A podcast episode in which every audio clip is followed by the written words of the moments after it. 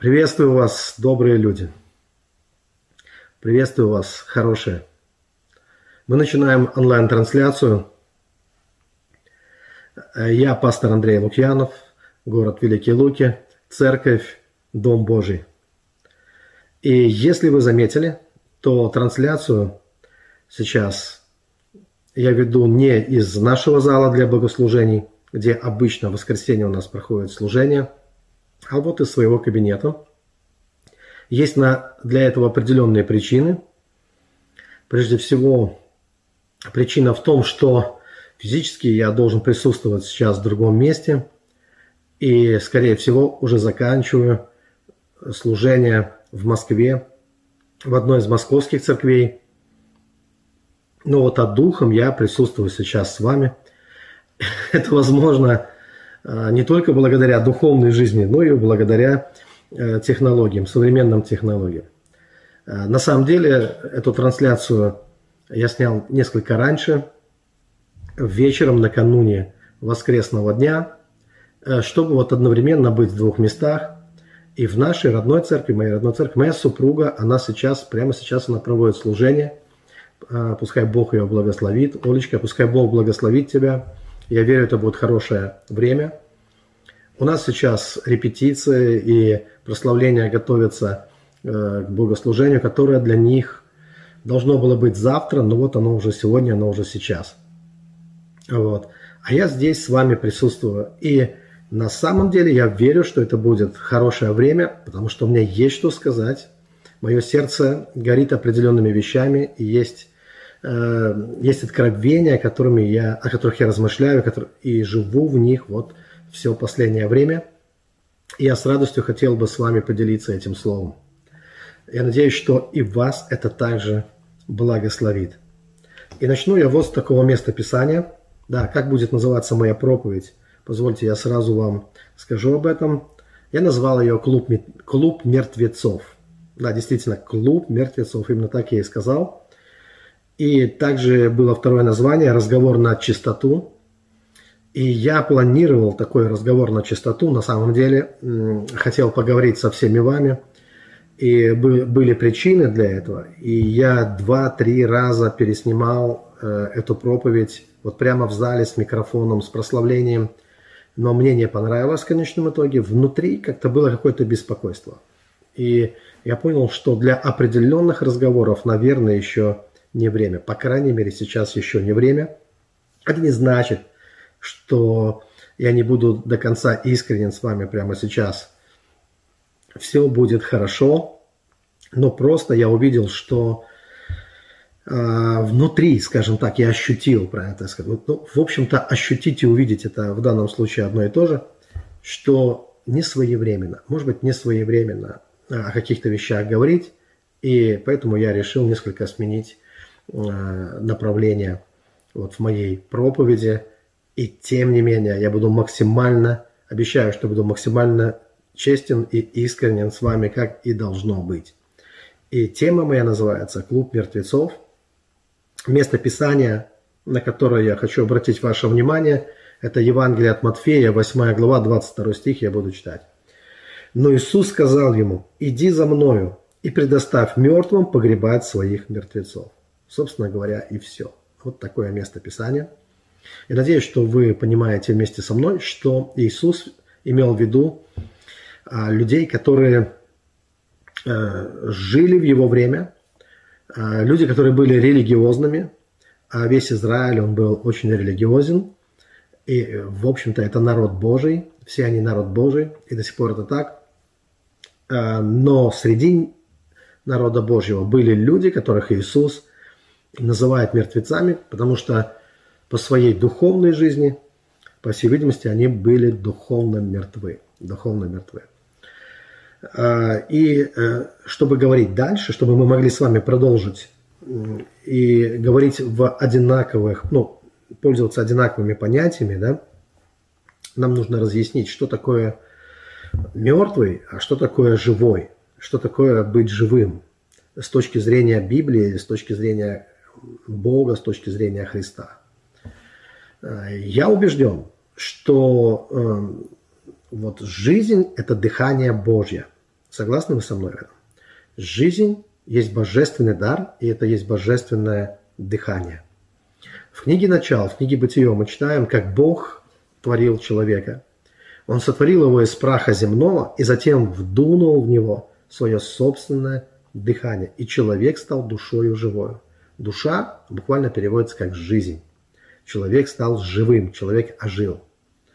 Таким образом, э, жизнь есть божественное дыхание. И Бог, Он тот, кто дает дыхание, дает жизнь и дает дыхание э, человеку. Если мы хотим исследовать жизнь, хотим понять жизнь, нам нужно исследовать его дыхание. Нам нужно определить, чем по сути является дыхание, дыхание Божье. Я уверен, что дыхание Божье – это дыхание Его любви, это дыхание жизни, в нем присутствует настоящая жизнь, а значит и настоящая искренность, правда, истина. Все, что по сути дела можно назвать одним словом жизнь. Жизнь не как биологическая жизнь прежде всего, а как божественная жизнь. И для меня, например, слово «жизнь» и «любовь» синонимы. синонимы. А когда я говорю «жизнь», я имею в виду любовь. Когда я говорю «любовь», я имею в виду та любовь, которая оживляет. Которая оживляет. Знаете, как и сказано об Иисусе Христе, Иоанн говорит, что в нем была жизнь, и жизнь была свет человека. И эта жизнь, она не только оживляет, она является светом. Она является светом. То есть всем тем добрым, что мы можем принять от Бога. И всем тем добрым, что является собой Бог.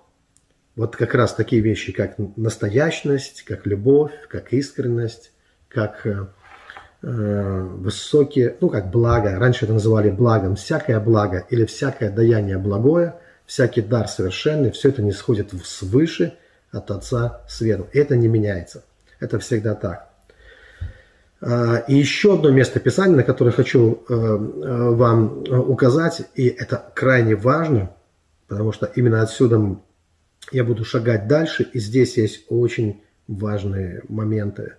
Э, и раскрыть те мысли, которыми я хочу поделиться, чтобы я мог это сделать, нам необходимо вот увидеть это как раз из тех стихов, которые я прочитаю. Посмотрите, Деяния 17 глава, я буду читать с 24 по 27 стих.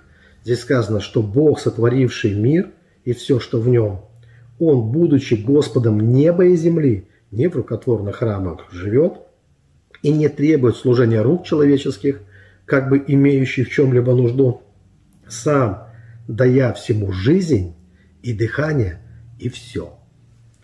От одной крови он произвел весь род человеческий для обитания по всему лицу земли, назначив предопределенные времена и пределы их обитанию, дабы они искали Бога, не ощутят ли Его, не найдут ли, хотя Он и недалеко от каждого из нас. Многие, наверное, узнали это местописание. Это из проповеди апостола Павла в Ариапаге. Я хотел бы обратить ваше внимание на два очень важных момента. Первое – это то, что Бог дает жизнь и дыхание.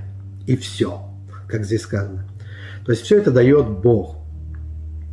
Соответственно, если человек чувствует в себе недостаток жизни, неполноту, неполноценность жизни, если человек чувствует какую-то жизненную нищету или пустоту, или он чувствует э, э, упадок сил, упадок жизненных сил – для того, чтобы обрести больше жизни, ему необходимо пребывать в Божьем присутствии. Необходимо искать Бога, как и сказано, чтобы они искали Бога. То есть Бог, даятель жизни и всего, а, Он побуждает нас, чтобы мы искали Его. Для чего? Потому что полноту жизни мы можем найти только в Нем. Мы можем найти только в Бога. В Боге. И все самые радостные моменты, которые связаны с жизнью, все самые лучшие, все самое лучшее, мы также можем найти это с Господом, погружаясь в Его присутствие или позволяя Богу, Его силе, Его любви, Его радости, настоящности, вот этой проявиться через нас, проявиться через наши тела, через наши души, через наш дух, когда Бог может проявиться. Второй момент, на который я хочу, чтобы вы обратили внимание, что здесь сказано, что Бог, Он поставил нас в определенное ограничение. То есть есть пределы, пределы. Здесь есть такое слово, как пределы. Бог положил определенные границы и пределы для нас, чтобы мы искали Бога. Э, очень э, понятно это, когда мы э, смотрим на то, как реки текут. Вот, иногда мы говорим, что Бог это океан, Бог это велик, Он подобен океану, огромному океану. Все реки, они текут в моря, да? или вот Бог подобен морю, а реки, они впадают в море. И вот реки тоже имеют свои ограничения. Берега, есть берег левый, берег правый – и благодаря берегам реки не растекаются и не заболачивают местность, а наоборот создается напор, создается такое движение жизни, да? Такое движение, стремление и течение. И вот точно так же каждый из нас, мы совершаем с вами свое течение. И мы ощущаем также и определенные ограничения. Например, мы не выбирали, когда родиться, кем родиться, и сколько мы можем прожить. В общем-то, Э, мы всегда находимся и можем ощутить э, вот э, эти условия, когда определенные границы есть. Вот мы знаем только, что Бог безграничен. Бог, у него нет никаких границ. Бог безграничен. Бог всемогущ, Он безграничен. Но, к счастью, Он есть любовь, к счастью, Он есть истина. И это важно, потому что если бы безграничной властью, силой обладал бы какое-то ужасное существо, какое-нибудь, да, злобное, мстительное, ужасное существо, то это было бы очень, э, очень трагично для всех вас. Но мы знаем, что именно то существо, которое обладает совершенной любовью, совершенной истиной, совершенной добродетелью, оно обладает и совершенной свободой. Здесь очень важная мысль, что и мы с вами, когда мы достигаем совершенства, духовного совершенства, вместе с тем тут же повышается и уровень свободы в нашей жизни, уровень духовной свободы э, прежде всего. И тогда твоя душа, она уже не может находиться в каком-то рабстве или плену каком-то. Но для того, чтобы обрести эту свободу, нам необходимо познавать истину. Вот как Писание говорит, познайте истину, и она сделает вас свободными. Итак, драгоценные мои, давайте еще раз – Смотрите, есть два очень важных э, указания, которые э, мы должны принять во внимание. Бог является даятелем жизни. Он дает нам жизнь, дыхание и все.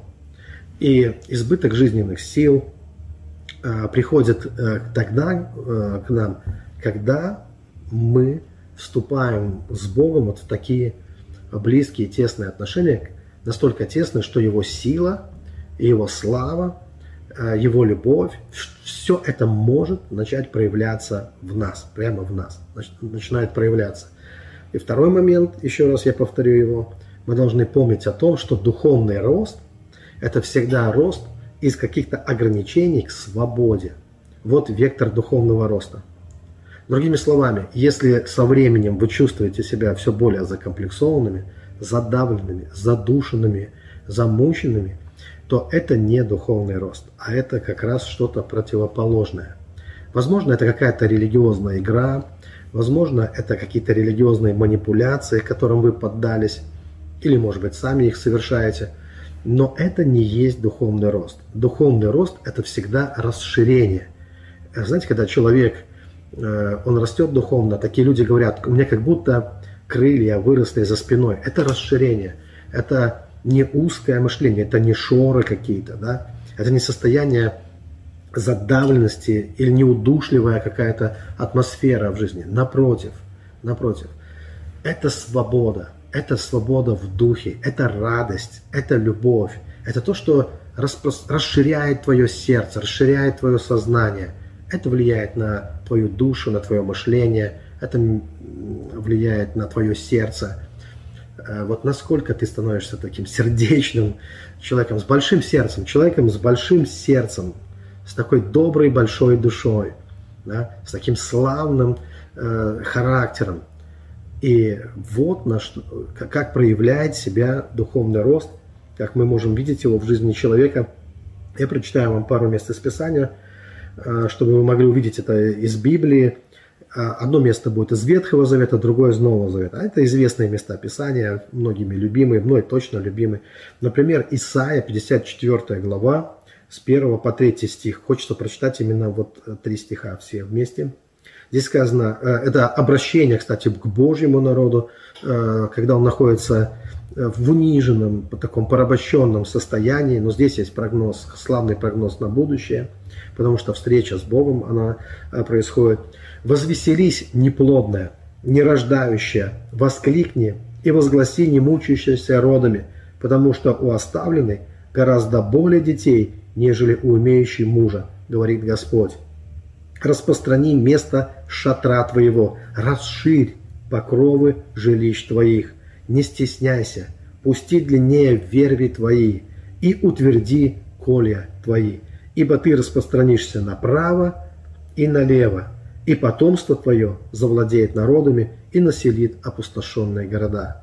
Вы видите, что встреча с Богом, она приводит человека к тому, что если он был зажат, если он был в рабстве, если он был в стесненных каких-то обстоятельствах, если он задыхался под бременем жизни, то приходит освобождение, приходит свобода, приходит свобода.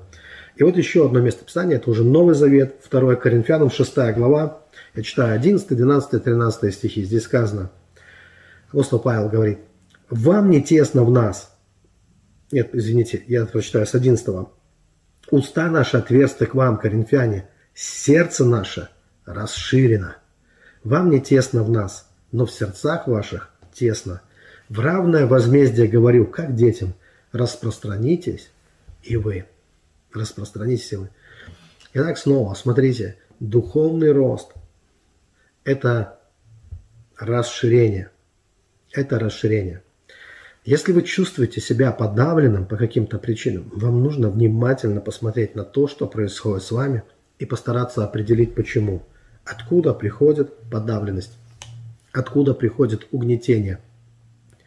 Речь идет сейчас не только о каких-то известных вполне грехах. А вы знаете, что есть грехи мирские, есть грехи, есть грехи религиозные. Они тоже существуют. И бывает так, что люди религиозные, они же тоже люди, и некоторые из них оказываются манипуляторами но неплохими такими манипуляторами. Некоторые из них, они спят и видят, чтобы построить какое-то свое царство на, на этой земле. И могут даже среди таких людей быть неплохие лидеры, такие вот, которые строят свой какой-то свой колхоз. Да, я же говорил, что буду с вами откровенен. И, к сожалению, к большому, бывает, что э, э, религиозное сообщество может превратиться в колхоз, если им управляет хороший какой-то колхозник. Кстати говоря, я никого лично не имею в виду, я просто говорю о той тенденции, которая вообще в целом присутствует на постсоветском пространстве. Это такое что-то, что сидит в нас, укоренилось в нас и сидит в нас.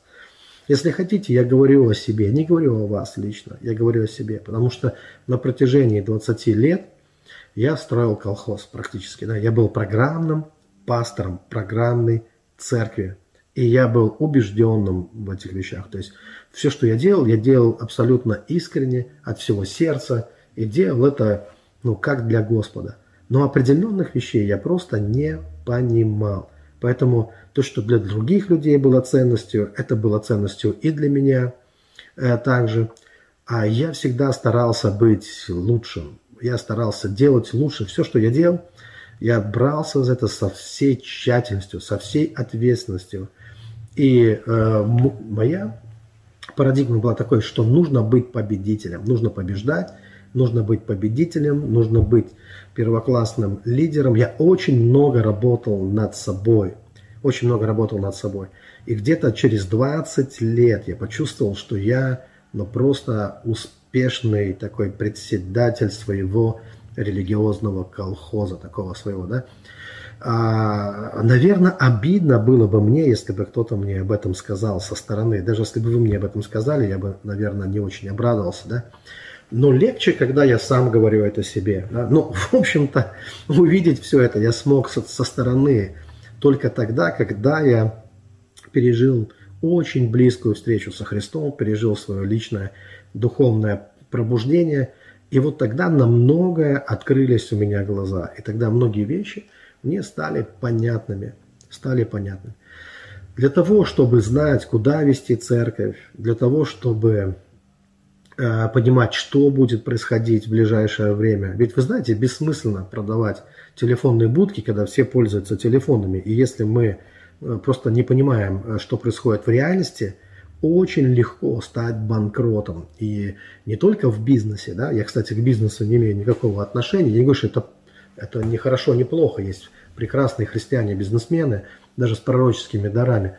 Я просто говорю, что я сам не специалист по бизнесу, но я хочу сказать, что и в духовной жизни можно стать банкротом вообще в, во многих вещах. Если мы не понимаем реальности, если мы не понимаем, что на самом деле происходит, для того, чтобы понимать, необходимо, необходимо э, иметь вот как раз то, что мы называем близким общением с Богом, чтобы слышать от Бога, чтобы под, Бог мог поднять нас на такую высоту, откуда, собственно, и открывается весь пейзаж жизни прошлого, настоящего и будущего. То есть вся картина становится ясна.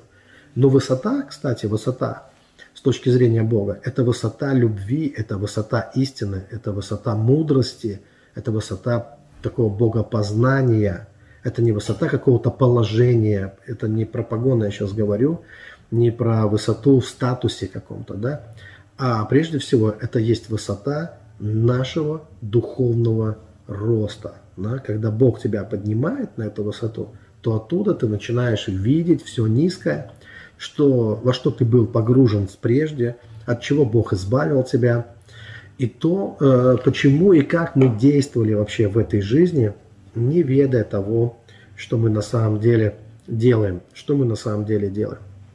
И вот в нашем Э, религиозном мире происходит очень много э, э, интересных, различных интересных дел. И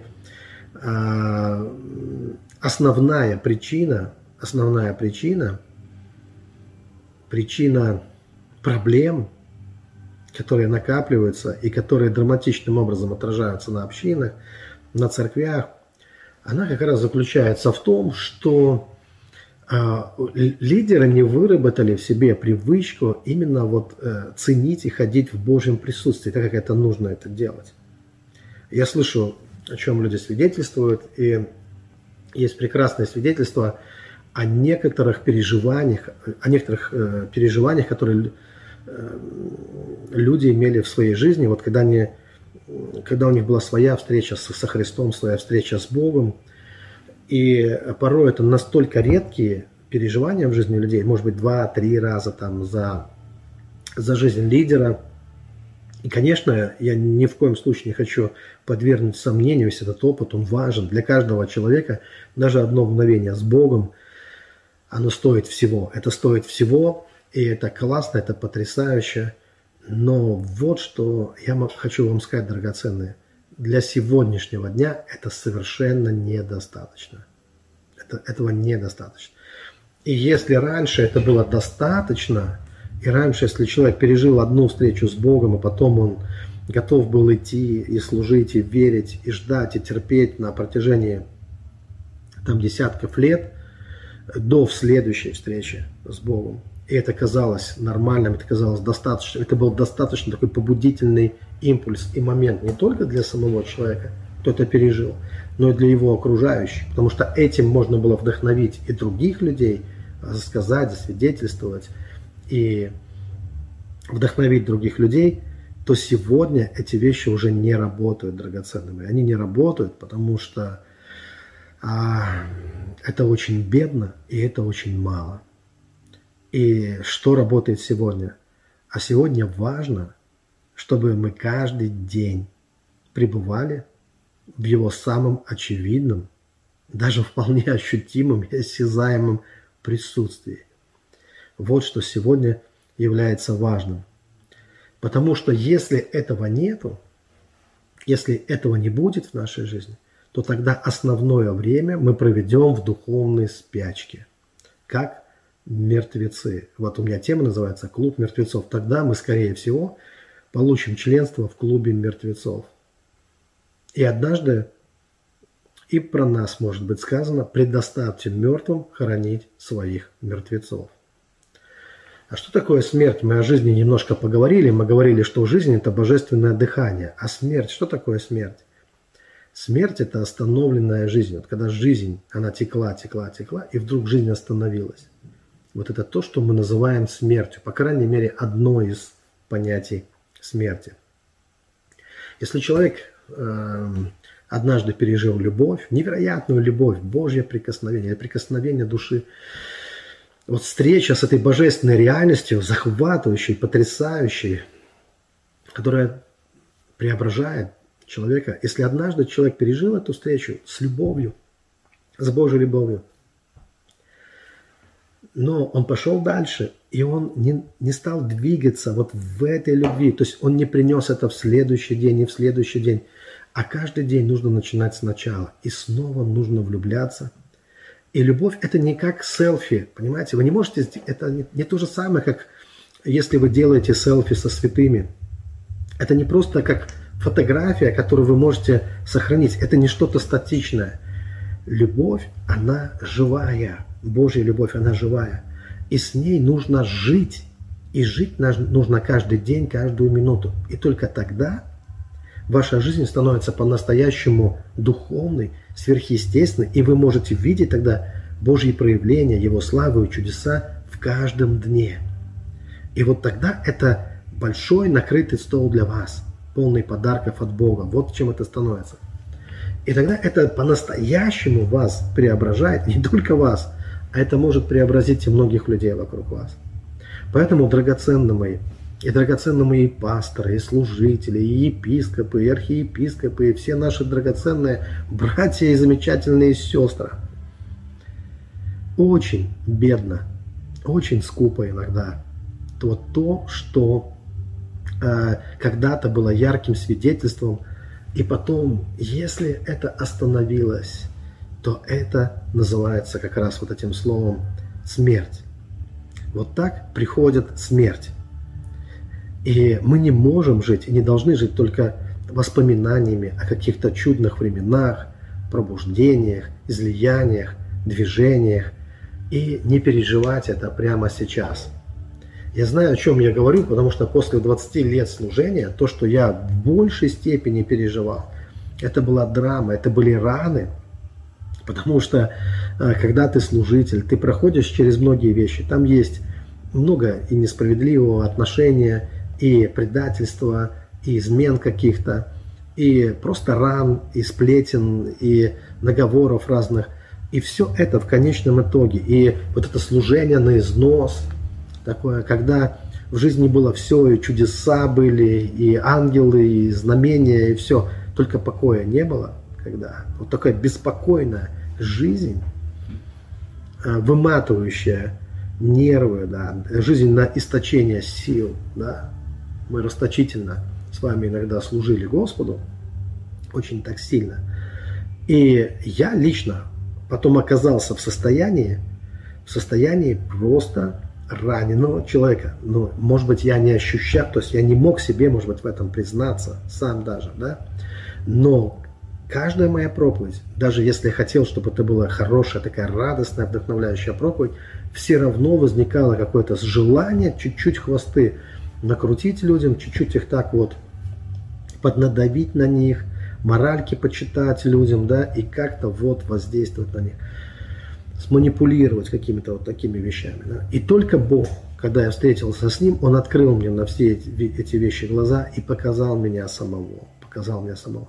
И, конечно, посещая множество церквей, я вижу эти раны, потому что они были во мне. Как я могу их не видеть? Как я могу всего этого не узнавать, если, дорогие мои, я сам через все это проходил, и, как и вы, я тоже это все переживал. Но я знаю, что исцеление – оно есть в Божьем присутствии. И настолько иногда пасторы, лидеры погрязли в религиозной политике какой-то, да, вот такой грязной, порой даже весьма религиозной политики. Настолько бывает, что вот слава Богу за Бога, что иногда Он просачивается в эту жизнь, потому что Бог использует всякую возможность, Он настолько любящий, что Он иногда через этот бетон наш религиозный, иногда проходят лучики Его света, и тогда душа, она бывает согрета. Вот ну, буквально как с некоторыми алкоголиками, который в какой-то особенный день он идет домой, не куда-то, а домой, несет букетик цветов и кулечек конфет своим детям, влюбленный в свою семью. Хотя он уже полностью давно себя дискредитировал, э, вот, как муж, может быть, как мужчина и так далее.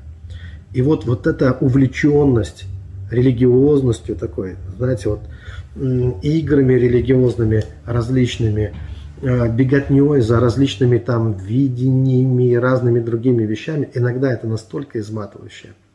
Это буквально как какой-то запой, какой-то алкоголизм. Запой властью, амбициями, положениями какими-то определенными, стратегиями различными, да. Все это, конечно, во славу Бога, но драгоценно, мы можем так много делать во славу Бога без Бога, вполне обходиться без Бога. Это религия, дорогие мои.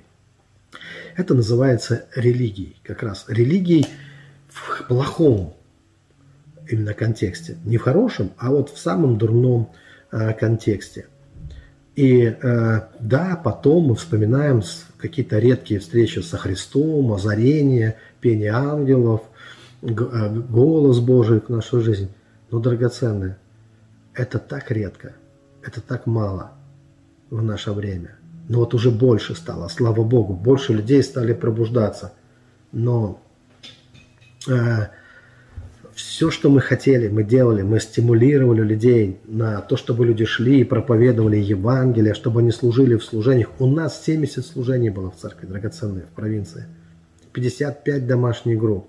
Каждый человек был практически вовлечен в служение. Что я вижу сейчас? Что произошло? Прошли годы. И люди, они потом начали отползать с этих служений. И ты не можешь снова побудить человека служить, да он лучше ногу себе прострелит, чем вернется. И служение стало непопулярным. Вообще и пасторы сейчас стали непопулярными. Вот в мире более популярными, чем церкви. У нас проблемы не с миром, драгоценный. У нас проблемы с лидерством в наших собственных конфессиях. Проблемы с нами, мои драгоценные мои. С нами. Вот в чем проблема. Человек пришел ко мне, мы делали дома ремонт, вставляли дверь, и пришел человек дверь вставлять из мира. Мат-перемат. Я представился, что я пастор, сказал ему, что я пастор – и знаете, сразу речь его изменилась, заговорил, залепетал, живеси на небеси, такими словами вообще начал разговаривать на таком языке. Я должен, я вынужден был уйти в другую комнату, я закрывал лицо руками, чтобы не рассмеяться. Но у меня было несколько часов общения с человеком, который вот ни разу не мотягнулся потом, а он только, э, он все лучшее, что он мог проявить, он старался проявить вот так э, в той религиозной форме, как он это понимал все равно. знаете, что я вижу? Я вижу уважение к священнослужителю. Но если на интернет-пространстве сейчас вы посмотрите, что люди говорят о пасторах вообще, то пасторство сейчас не популярно в протестантском, именно нашем с вами, пятидесятническом, харизматическом, там каком угодно мире, не популярно. А то, что я слышу постоянно, каждый день я получаю письма – люди пишут о том, что они чувствуют себя очень удушливо, как будто кто-то душит их. Вот кто-то вцепился в их горло руками и душит их, и душит, и душит. Вот такая атмосфера, вот так люди ощущают себя в церквях. И сколько много времени занимает и у моего брата, и у меня, чтобы убеждать этих людей и говорить им, чтобы они держались, чтобы они любили церковь. Потому что я очень ценю церковь. Я очень ценю Божий народ. я считаю, что церковь – это столб и утверждение истины. Я, я считаю, что церковь – это невеста Иисуса Христа. Я считаю, что церковь – это дом Бога живого, как и говорит Библия. Я считаю, что церковь, она сохранила Евангелие, сохранила Писание до наших дней. Даже самые религиозные церкви. Они их сохранили для нас, Евангелие, чтобы мы сегодня могли читать. Не было бы церкви, нам нечего было читать. Люди переписывали от руки, писали. Вот, э, да, вот в этих монастырях, там, которые на тюрьмы иногда были похожи, но они писали Евангелие. А это слово, которое освобождает, если мы его читаем, если мы в него верим, и если Дух Евангелия нам э, открывает себя драгоценный. Но тем не менее ситуация, она выглядит удручающей. И тогда мы начинаем искать какого-то врага во внешнем мире. Мы думаем, что кто-то виноват в том, что происходит у нас. Что церкви начинают пустеть, люди оставляют собрания, никого не убедить двигаться в служении, или люди впадают в какие-то грехи. И тогда обостряются религиозные войны, потому что нужно найти кого-то виноватого, на кого свалить вот вину. Очень часто это становятся те проповедники, которые ярче других, они проповедуют, проявляются так. Ну вот, э, э, это, знаете, это нечто подобное было у нас на домашних группах, хочу вам сказать. Если какой-то служитель, он узурпировал власть на домашней группе и входил в конфликт с, со своими подопечными – и бывало, приходил ко мне человек, и он просил, чтобы я его забрал из этой домашней группы, перевел на какую-то другую. Ну и приходилось это делать. Ну, видишь, человек страдает, мучается там. И я переводил человека, говорил, хорошо, тогда давай в другую домашнюю группу. И потом приходит к тебе служитель, а у него в глазах, как, знаете, он как, этот, как отела. Так не достался же ты никому. И он говорит, надо запретить. Да что же такое? Они сейчас начнут бегать Э, там по церкви, по домашним группам. Надо запретить. Вот пускай он у меня страдает или никому не достанется. Или даже пускай лучше в мир уйдет. Драгоценные сейчас а, никто сильно не возмущается, если кто-то уйдет в мир, так, и пачками люди уходят в мир из церкви.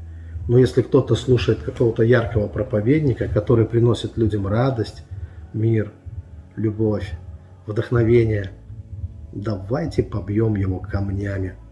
Забросаем грязью просто. Ну, дорогие, что ж мы думаем, что какими будут небеса, на которые мы с вами рассчитываем попасть? Мы и так будем этим заниматься, сядем на престолах с вами, возьмем грязь и начнем швыряться во всех своих оппонентов, вот в тех, кто нас раздражает. Но это не духовно, дорогие. И небо – это что-то совершенно другое. Любой Божий – это совершенно другое. И братское общение – это совершенно что-то другое.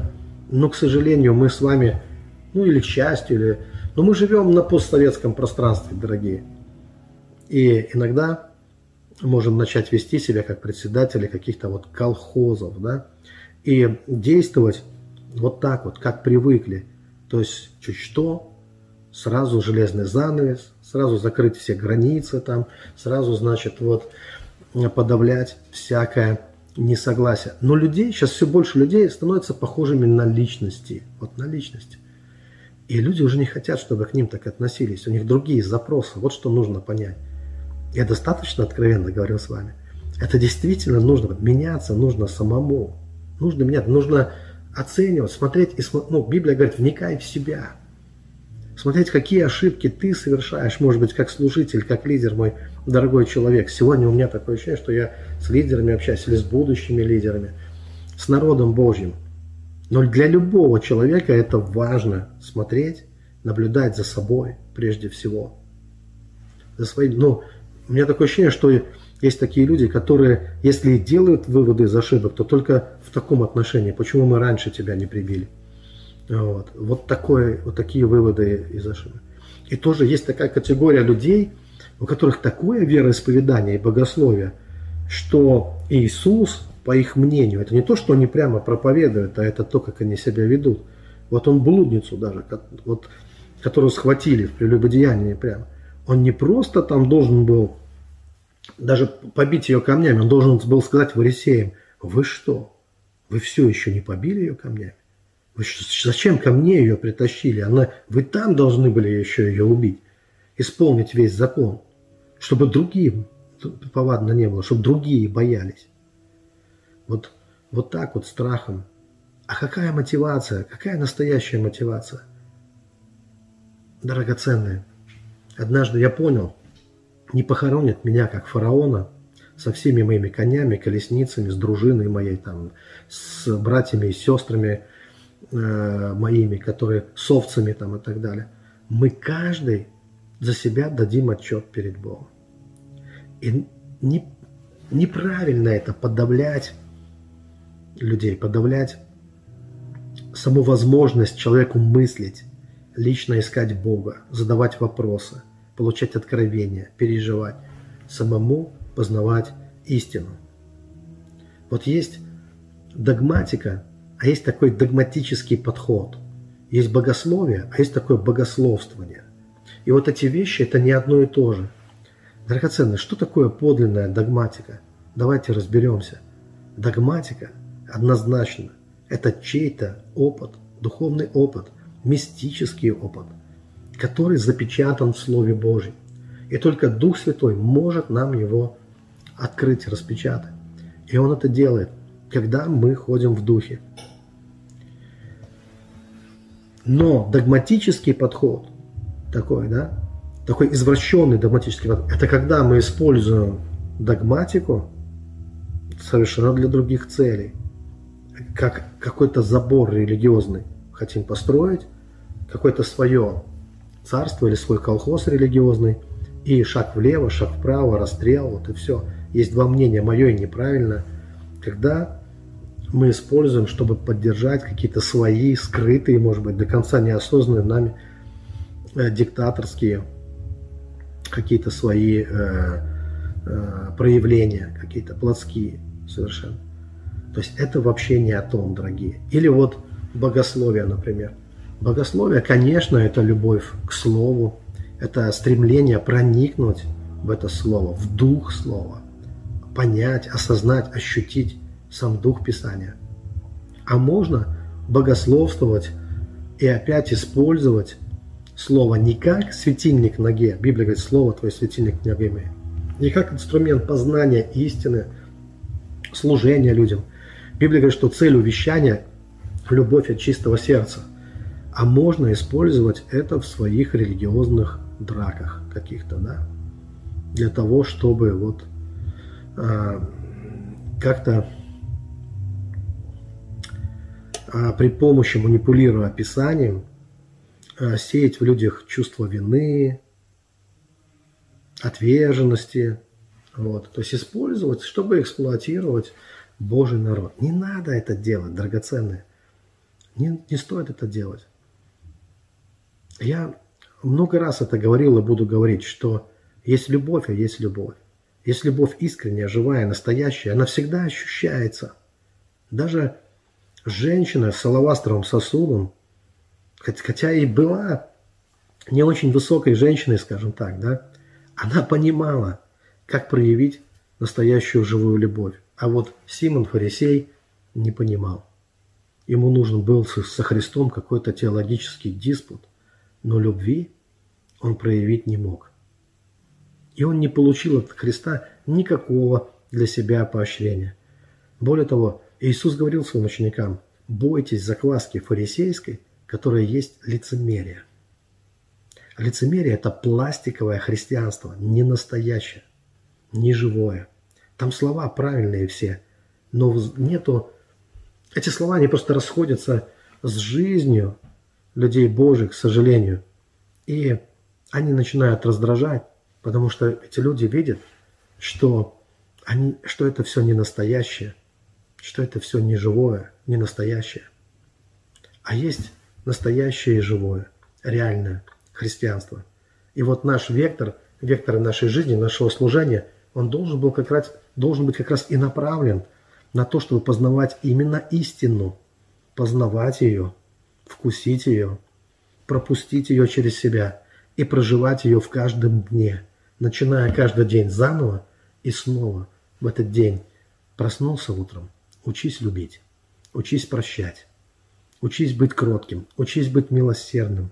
Не нужно ни на кого наезжать, не нужно э, преувеличивать или э, заниматься нарциссизмом или самолюбованием и преувеличивать э, свои достоинства.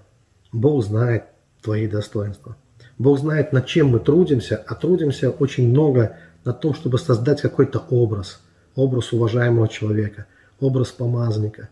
Бог придет не за образом, Бог придет за твоей душой.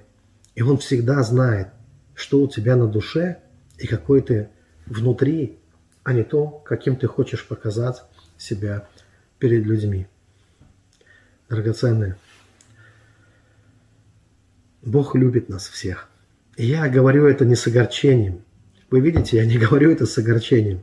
Я говорю это с радостью. Я знаю, что великое пробуждение, оно придет из, из России и отразится на всем мире. Я точно знаю это. И я также уверен, что пробуждение это, оно будет реакцией русской души на общение, на соприкосновение именно с божественной реальностью, на общение с Богом. Это не будет просто какое-то повторение чужих уроков, ну, заученных нами наизусть. Это будет живое, настоящее отношение к Богу, которое вот русская душа, она сможет проявить. Глубокая, широкая русская душа, она сможет проявить. Драгоценные. Поэтому это пробуждение, да, оно, не, оно обязательно придет. Оно никуда не денется, придет свое время. Но нам, конечно, нужно избавиться от наших комплексов, прежде, от наших вот этого диспо, деспотичного такого отношения к самим к себе, к жизни, к другим. Нам придется избавиться от этого всего, очиститься избавиться от всех, от всех этих вещей. И тогда обязательно проявится проявится Божий свет. И церкви наши, конечно. Просто время этого всего, оно уже проходит. Оно уже проходит. Оно пройдет. Оно пройдет. За этим нет будущего. Зачем нет будущего? За ненастоящим вот этим. За вот таким домогательством, за давлением, за э, какими-то деспотическими наклонностями. За этим нет будущего. Это все проходящие вещи. Да и Бог это никак не оценит. И только реальное, настоящее переживание Божьей любви, Божьей реальности, оно освобождает. И оно, поверьте, у нас есть много дел. Э, нам не обязательно бороться с друг с другом, противостоять, вставлять палки в колеса, там, перекидываться грязью, каждый за своего забора. У нас много-много дел. И, конечно, каждому из нас нужно работать над собой. Не забывать об этом. Драгоценные. Я не буду очень долго, просто давайте помолимся вместе с вами. Пускай Бог благословит нас. А, много чего хотел сказать, но думаю, достаточно, есть о чем подумать. И я был достаточно искренним, вы видите. Слава Богу. Надо иметь смелость. Кстати, вот любовь, она дает, придает смелость. Ведь совершенно любовь изгоняет всякий страх. Я постоянно встречаю людей, которые, они а им буквально, им страшно, страшно быть собой. Даже страшно быть собой. Я приведу вам один э, пример, может поможет кому-то. И это уже не к пасторам, а к вам, драгоценные мои. Потому что сердце мое, поймите, есть люди, которые уже сложились, сформировались, как там лидеры, авторитета там и так далее, там все. Но нездоровые имеют нужду во враче. Есть много людей, которые находятся в растерянности, которые они полны жажды настоящей, реальной духовной жизни. Просто я встречаю таких людей каждый день. И я к вам, мое, мое сердце, мое слово и мое послание, оно, конечно, больше всего к вам. Да и брат мой также, я вижу. И вот, драгоценно, одну историю вам расскажу. Думаю, наверняка кому-то поможет. Типичная очень история. Недавно был я в одной хорошей церкви. И одна семья подошла ко мне вот пастор привел, чтобы я э, побеседовал с ними. И женщина, такая хорошая, славная женщина, уже в годах, она начала говорить о том, что ведет домашнюю группу. И не знает, правильно, неправильно. Вот она говорит, я не знаю, может, я правильно делаю, неправильно. Вот люди идут ко мне, я не знаю, правильно я, неправильно я с ними. То я делаю, не то я делаю. И я вижу страх. Это, это страх. Я говорю, вы просто боитесь. Я говорю, вы даже сейчас ко мне пришли, и вы внутри себя вы думаете, вот пришла я к помазаннику Божьему, вот я не знаю, правильно, я не, может быть, вообще, зачем дура я к нему пришла, беспокою помазанника Божьего. И правильно я сейчас говорю, неправильно. Я говорю, вы даже сейчас в страхе передо мной. Некоторые, кстати, пользуются этими моментами и манипулируют людьми. Вы знаете, что люди в своих церквях, в некоторых, конечно, церквях, надеюсь, не ваши, боятся даже обращаться к своим лидерам, потому что нас, их вскоре раскатают на служении. Поэтому они обращаются не к вам, они обращаются к нам с вопросами. Хотя должны к вам. Не должны вас бояться, на самом деле. И вот я говорю с ней, почему вы боитесь? Вам не нужно бояться. Ведь боитесь-то вы чего на самом деле? Своего собственного представления о людях, обо мне, об окружающих. Вы составили какое-то, это автоматически происходит. У вас есть какое-то представление, и вы напугались своего собственного представления, потому что меня вы не знаете. Вы не знаете, что я сижу и думаю. Может быть, я думаю, какая милая женщина, а вы думаете, что, наверное, он думает, о, какая я неловкая. И вы начинаете пугаться, пугаться своего представления. Люди идут к вам, и вы уже напуганы. А вы знаете, когда человек напуган, он пугает других, потому что люди не знают, как к нему теперь относиться. Они это как-то чувствуют внутри себя. И это страх. Но когда вы живете в этой совершенной Божьей любви изо дня в день, вы знаете, что любовь, она изгоняет всякий страх. И вы везде, на всяком месте можете чувствовать себя как дома. Как дома. Везде. Потому что ваш Небесный Отец – Бог а вы его чадо возлюбленное, и вы дома. И вот что я советую, дорогие, постарайтесь поменять свое представление о людях. Не думайте о них плохо. Научитесь думать о них хорошо и замечать хорошее. И вам, драгоценные мои спикеры, проповедники, суперлидеры, суперпомазанники, когда вы видите кого-то, слушаете кого-то, но не нужно сразу искать э, что-то дурное. Тем более глупо тратить время, свою жизнь, чтобы вырезать какие-то кусочки из проповеди, чтобы составить какой-то компромат вообще. Э, вот это копание, да, это вообще низкие вещи, вы понимаете это или нет? Что это низко? Или вы есть такие, или вот для вам просто вот это ваш потолок? Неужели, дорогие? А, да, да, да научитесь видеть хорошее в людях. И тогда вы сможете с человеком поговорить.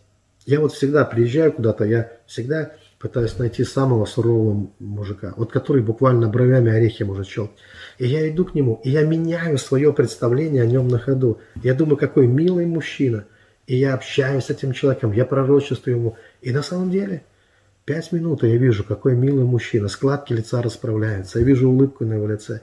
Я вижу как его душа начинает проявляться, жизнь Божья в нем начинает проявляться, откликается, реагирует на доброе отношение.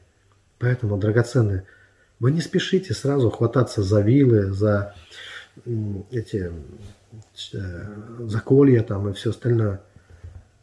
Когда вы общаетесь с любым человеком, неважно, лидер это, это ваш оппонент или кто это, нам нужно научиться общаться, дорогие. А для этого нужно перестать вокруг себя видеть врагов. Видеть врагов. Научиться видеть в людях людей. Такими, какими создал их Бог. Научиться видеть хорошее, доброе в них.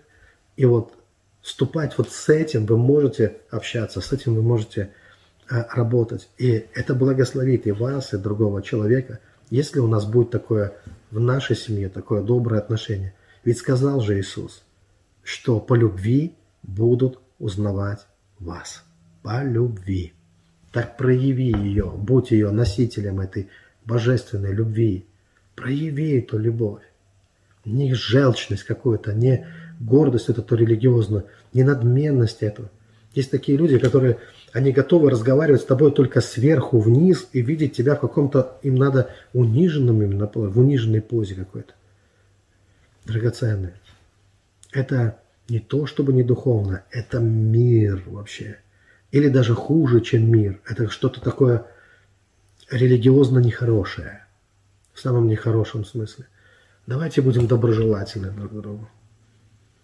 И мы увидим, что люди потянутся в церкви. И уважение к лидерам придет, когда лидеры начнут меняться. Хорошо. Драгоценные, благословляю вас именем Иисуса Христа – Все будет хорошо. Все будет хорошо, если мы будем ходить во свете Божьем. И я призываю имя Господа и прошу, чтобы Дух Святой коснулся каждого человека, каждого сердца. И тебя, мой замечательный лидер, человек, посвятивший свою жизнь Богу, и тебя, мой дорогой, который, может быть, сейчас в какой-то религиозной политике ты, или ты живешь чужим мнением, послушай меня внимательно. Когда человек свободен, он дышит сам. Когда человек здоров, он дышит сам. Но бывает такое состояние, когда человека подключают к искусственной вентиляции легких. И в духовном смысле это такое состояние, когда человек, у него нет ни своих откровений, ни своего мнения, ни своих мыслей. Он живет только чужим. Вот для таких людей важны партсобрания религиозные – и это, знаете, иногда это как кислород, который к нему подключают. Но этот кислород не настоящий, искусственный, чтобы прокачать его, прокачать его легкие. И э, это так, чтобы ты не имел своего мнения никакого, а чтобы у тебя было только общественное, только вот, только чье-то. Почему ты не хочешь сам делать выводы исходя из тех ситуаций, которые происходят, так как тебе подсказывает Дух Святой, так как тебе подсказывает твоя совесть. Почему ты не имеешь смелости, честности и смелости, чтобы встать за правду и начать смело говорить правду? Нет, не, не то, чтобы там начать гонять всех там религиозных людей и быть агрессивным или проявлять хамство, не нужно это делать, но быть смелым быть смелым. Быть смелым может тот, кто по-настоящему любит. Для этого тоже необходимо пребывать в любви. Потому что любовь, как я уже много раз сказал, она изгоняет всякий страх. Драгоценные, благословляю вас. Благословляю вас. И э, пускай Бог даст вам смелость. Смелость жить. Жить, быть собой, проявляться – верить, искать, достигать, мыслить, становиться личностью, становиться настоящим, общаться с Богом. Наверное, будем ошибаться, но Бог поможет нам, и мы э, избавимся от своих ошибок. Но лучше так, лучше так, чем изображать из себя каких-то святош, которыми мы не являемся на самом деле, потому что Бог знает из какого теста мы сделаны. Лучше ходить искренне перед Богом. И Бог научит нас всему драгоценное. Научит и благословит. Обязательно каждого благословит. Будьте благословенны, драгоценные. Да благословит вас Господь. Аминь.